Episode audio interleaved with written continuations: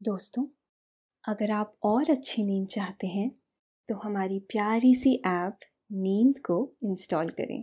इस ऐप पर आपको एक्सक्लूसिव स्लीप स्टोरीज मिलेंगी। इंस्टॉल करने के लिए आप हमारी वेबसाइट नींद डॉट ऐप पर ज़रूर आइए। नमस्कार, मैं हूँ शांभवी। और आज मैं आप सबको सुनाऊँगी एक पौराणिक कथा से प्रेरित देवयानी की प्रेम कथा।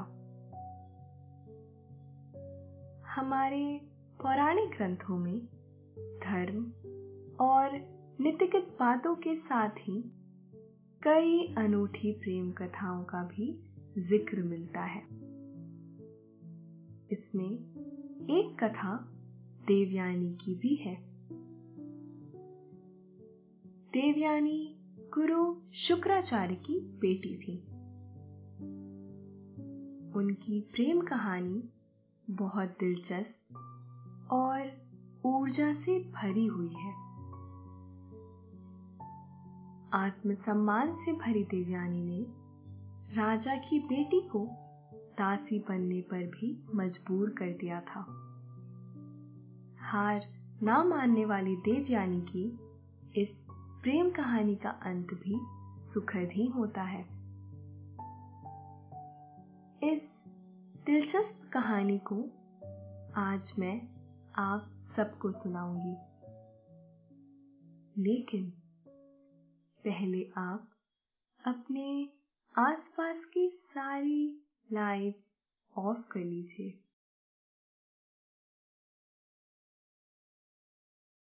आराम से लेट जाइए अपनी आँखें धीरे धीरे बंद कर लीजिए। अब थोड़ा सा अपने शरीर को आराम दीजिए। थोड़ा और आराम दीजिए।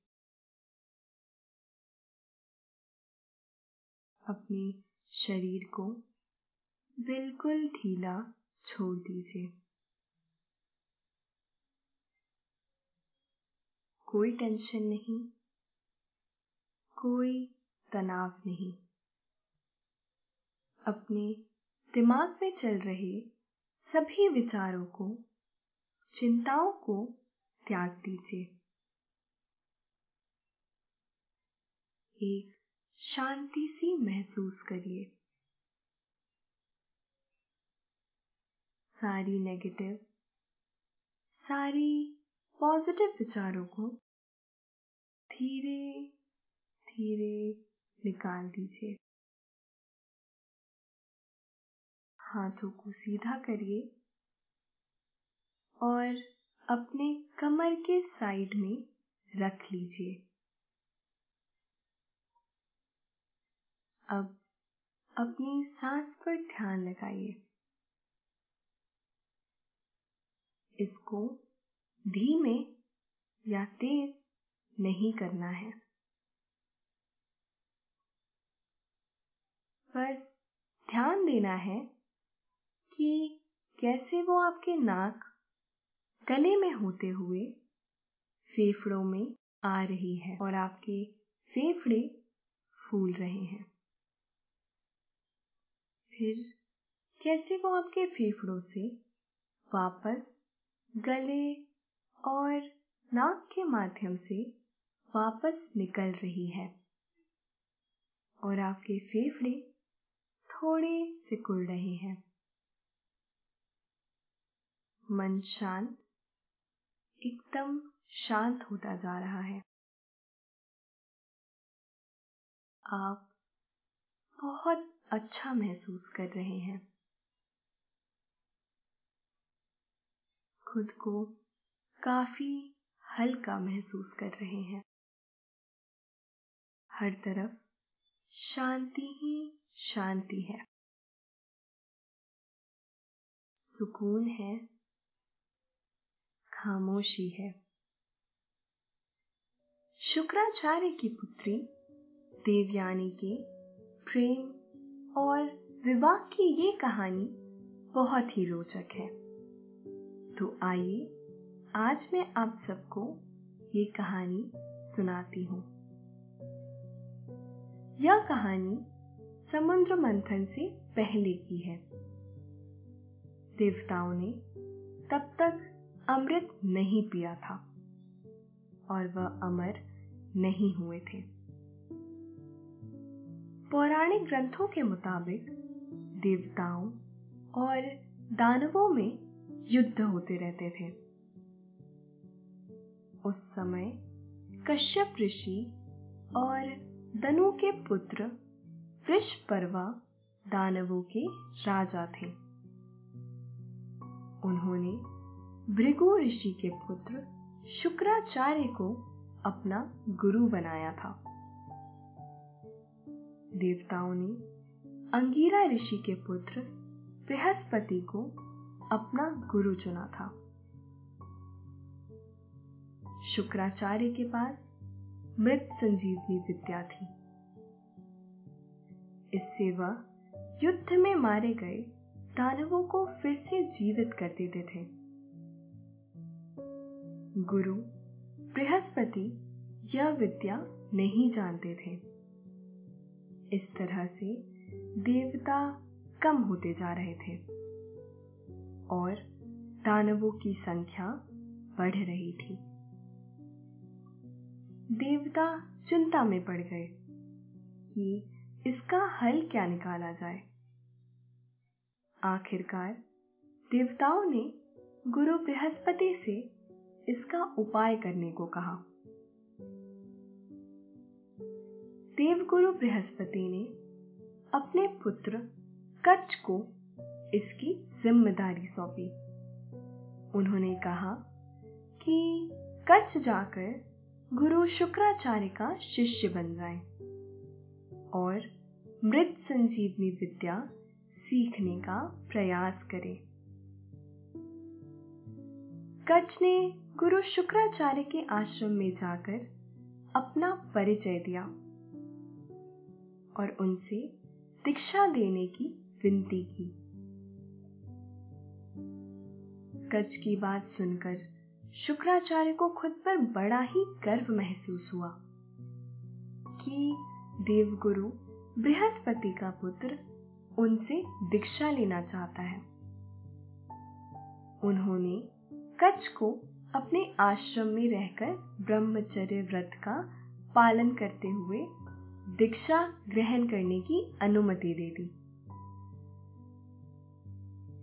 देवयानी ने कच्छ को देखा तो उसके मन में प्यार का अंकुर फूट पड़ा। लेकिन उसने उस वक्त यह बात ज़ाहिर नहीं होने दी। दानवों को पता चला कि कच्छ गुरु शुक्राचार्य के आश्रम में उनसे दीक्षा ले रहा है तो उनको लगा कि अगर कच्छ ने किसी तरह शुक्राचार्य से मृत संजीवनी विद्या सीख ली तो देवता भी दोबारा जीवित हो जाया करेंगे। एक दिन जब कच्छ आश्रम की गायों को चराने गया हुआ था, तब दानवों ने उनका अंत कर दिया। शाम को जब सभी गायें बिना कच्छ के आश्रम लौट आई, तब देवयानी को चिंता हुई। उसने पिता शुक्राचार्य से कच्छ को ढूँढने के लिए कहा। शुक्राचार्य को जंगल में कच्छ का शव मिल गया। बेटी की गुजारिश करने पर गुरु शुक्राचार्य ने मृत संजीवनी विद्या से कच्छ को दोबारा ज़िंदा कर दिया। इस बात से दानव बहुत ज़्यादा चिढ़ गए। उन्होंने कुछ दिनों बाद दोबारा कच्छ को मार दिया। शुक्राचार्य ने पुत्री मोह में उन्हें दोबारा जीवित कर दिया। राक्षस इससे और ज़्यादा गुस्सा हो गए। उन्होंने फिर तय किया। वह कच का इस तरह से अंत करेंगे कि वह दोबारा जीवित ही नहीं हो सके। उन्होंने तीसरी बार कच को मार दिया। इस बार दानवों ने कच को मारकर शरीर को जला दिया और इसके बाद राख को एक पेय में मिलाकर अपने गुरु शुक्राचार्य को ही पिला दिया। देवयानी ने जब काफ़ी देर कच्छ को नहीं देखा तो उसे बात समझती देर नहीं लगी। देवयानी ने पिता शुक्राचार्य से कच्छ को तलाशने का अनुरोध किया। शुक्राचार्य ने अपने तपोबल से कच्छ का आवाहन किया। वह अचंभित हो गए। जब उनके खुद के पेट से कच की आवाज़ आई। अब शुक्राचार्य संकट में पड़ गए।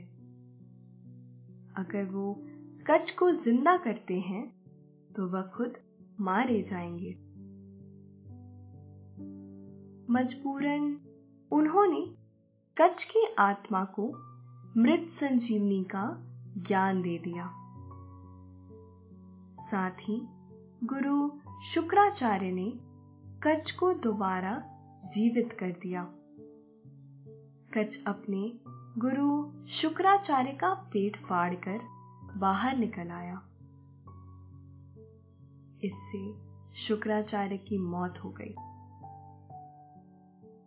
इसके बाद कच ने मृत संजीवनी विद्या का प्रयोग कर कर गुरु शुक्राचार्य को भी जीवित कर दिया।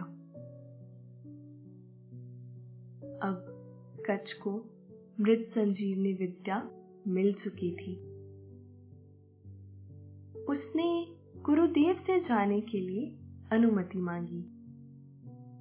तभी देवयानी ने कच्छ से कहा, ऋषि कुमार तुम्हारी शिक्षा पूरी हो गई है और तुम्हारे ब्रह्मचर्य का प्रण भी पूरा हो गया है।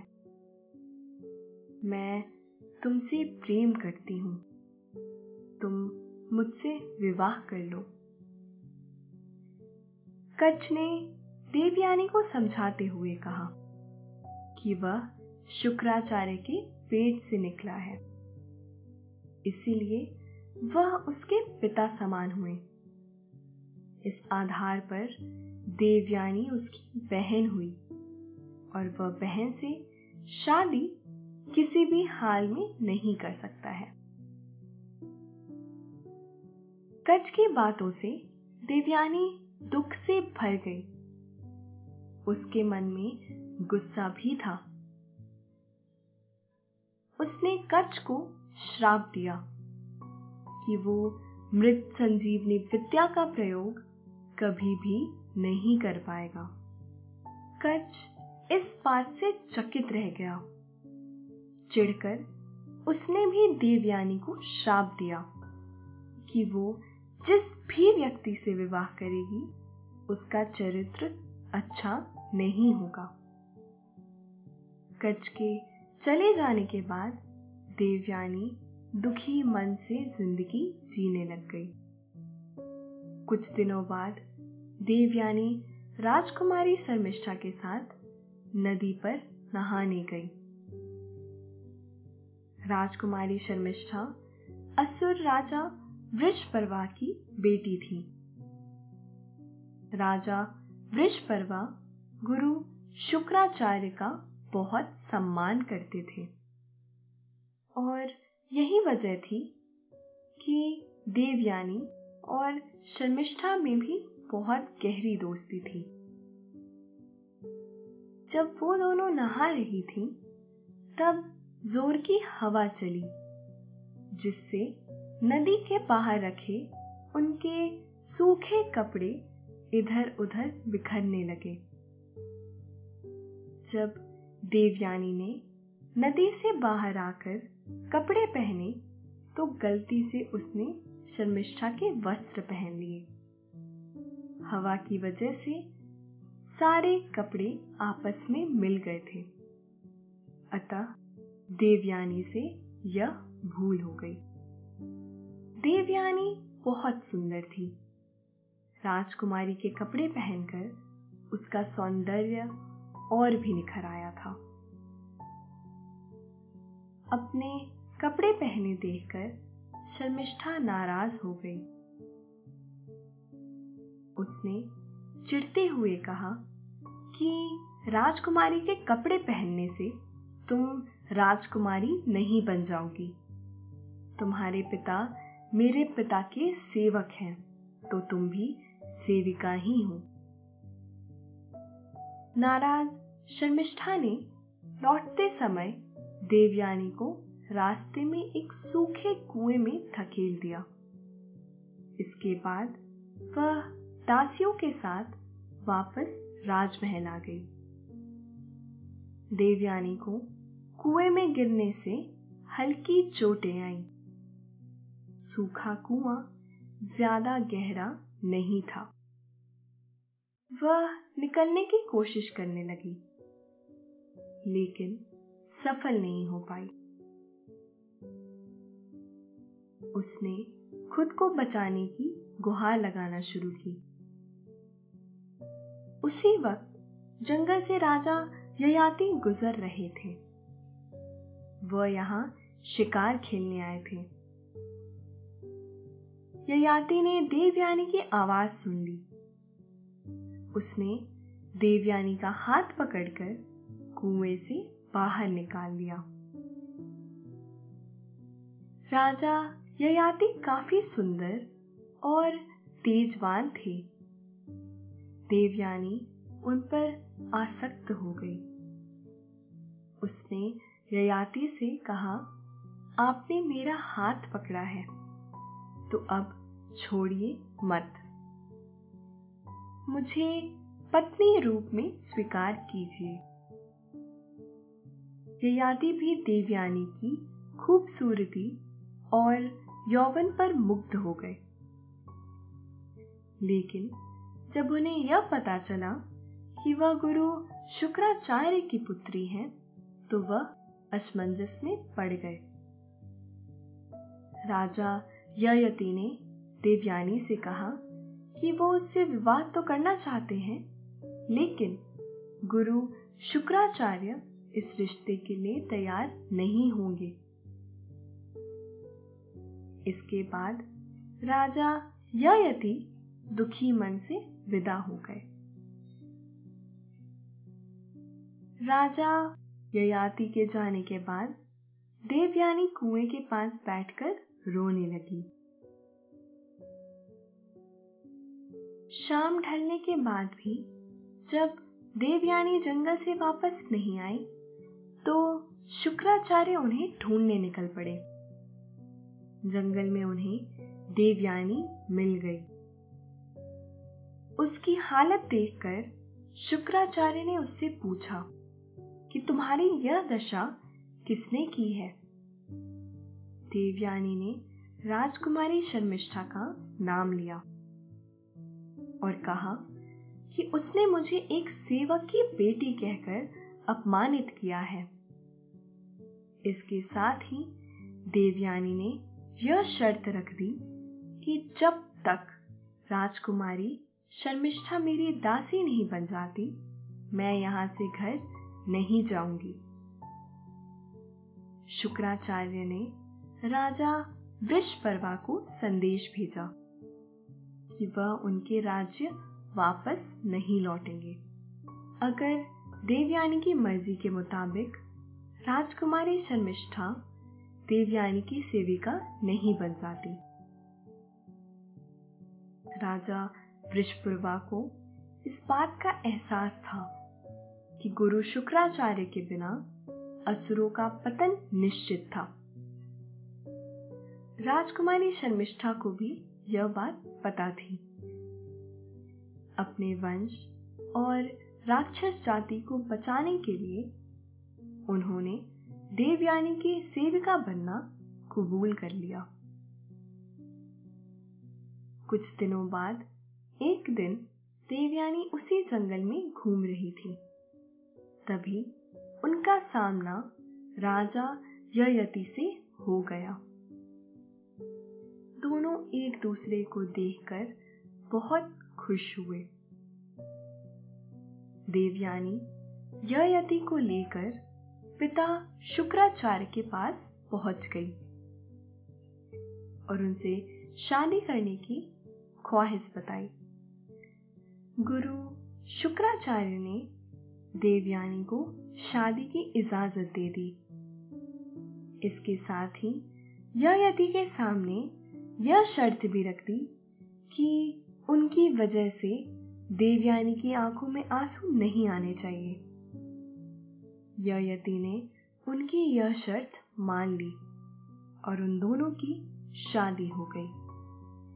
देवयानी से विवाह के बाद राजा यति वापस अपने राज्य प्रतिष्ठानपुर लौट गए। देवयानी के साथ उसकी सेविका राजकुमारी शर्मिष्ठा भी आई थी। दासी होने के बावजूद शर्मिष्ठा भी एक राजकुमारी ही थी। इसीलिए उन्हें भी रहने के लिए एक महल दिया गया। कुछ दिनों बाद एक दिन शर्मिष्ठा महल के बाग में घूम रही थी। तभी उधर से गुजर रहे राजा यति से उनका सामना हो गया।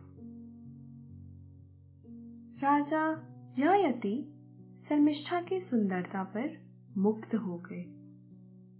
शर्मिष्ठा भी यति को पसंद करती थी। शर्मिष्ठा ने यति से कहा कि वह उनसे शादी कर ले। ययाति भी शर्मिष्ठा के सौंदर्य से प्रभावित थे। लेकिन उन्हें डर था कि देवयानी को पता चला तो वह नाराज़ होगी। और फिर यह बात गुरु शुक्राचार्य तक पहुँची तो उनका कोप यति पर ही टूटेगा। शर्मिष्ठा ने यति को सोच में पड़ा देखकर कहा, अगर एक राजा और एक राजकुमारी के मन में विवाह का एक जैसा भाव हो तो दोनों को बिना संकोच के शादी कर लेनी चाहिए।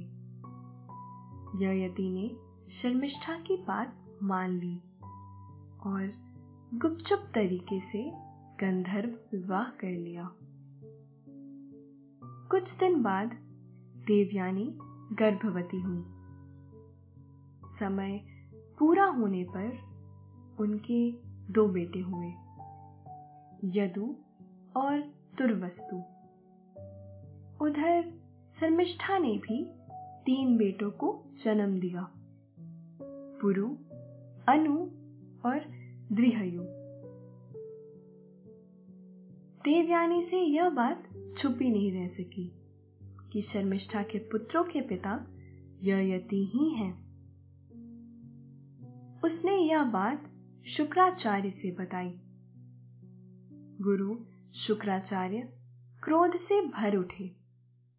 और उन्होंने, राजा यति को बूढ़ा हो जाने का श्राप दे दिया। और नतीजे में यति तुरंत बूढ़े हो गए।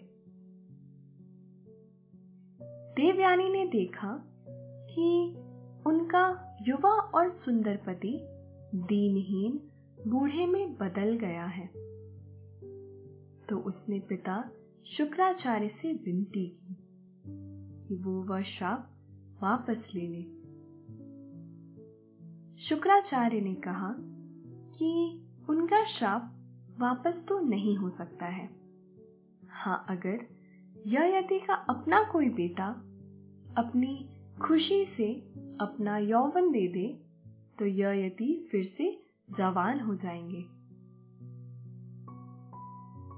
यति सबसे पहले बड़े बेटे यदु के पास गए। लेकिन उसने यौवन देने से मना कर दिया। इसके बाद वह तुरवस्तु अनु त्रिहयु से यौवन मांगने गए। उन सभी ने उन्हें साफ़ मना कर दिया। अंत में ययाति ने अपने सबसे छोटे पुत्र पुरु से याचना की। पुरु ने सहर्ष अपने पिता की बात मान ली और यौवन दे दिया। उसी पल यति पुनः युवा बन गए और पुरु एक बूढ़ा व्यक्ति बन गया। यति ने आनंद पूर्वक सौ साल तक यौवन का उपभोग किया। सौ वर्ष पूरा होने के बाद भी यति ने जब अपने को असंतुष्ट पाया तो वह सोच में पड़ गए। उन्हें समझ आया कि इच्छाओं का कोई अंत नहीं है। लाख मन की कर लो, मगर फिर भी कोई नई इच्छा पैदा हो जाती है। ऐसे कामनाओं के पीछे भागना व्यर्थ है। अतः यति ने अपने पुत्र पुरु के पास वापस जाकर उसे उसका यौवन वापस करने की सोची। जब पुरु को अपने पिता यति की इच्छा का पता चला तो उसने कहा कि अपने पिता के आज्ञा का पालन तो मेरा कर्तव्य था। आप अगर चाहें तो कुछ समय और आनंद भोग कर सकते हैं। मुझे कोई कष्ट नहीं है। यति ने जब यह बात सुनी तो उन्हें बहुत ग्लानी महसूस हुई। यति पुरु की उदारता से बहुत प्रभावित हुए, और सबसे छोटा होने के बावजूद उन्होंने पुरु को अपना उत्तराधिकारी घोषित कर दिया। यति ने पुरु को उसका यौवन वापस लौटा दिया। पुनः वृद्ध रूप में आकर यति देवयानी और शर्मिष्ठा के साथ राज्य छोड़कर वानप्रस्थ हो गए। आगे चलकर राजा ययति के पाँचों पुत्रों ने पाँच महानतम वंश का निर्माण किया। आपने यह कहानी सुनी। अब आप काफ़ी अच्छा महसूस कर रहे हैं। आपका मन एकदम शांत है।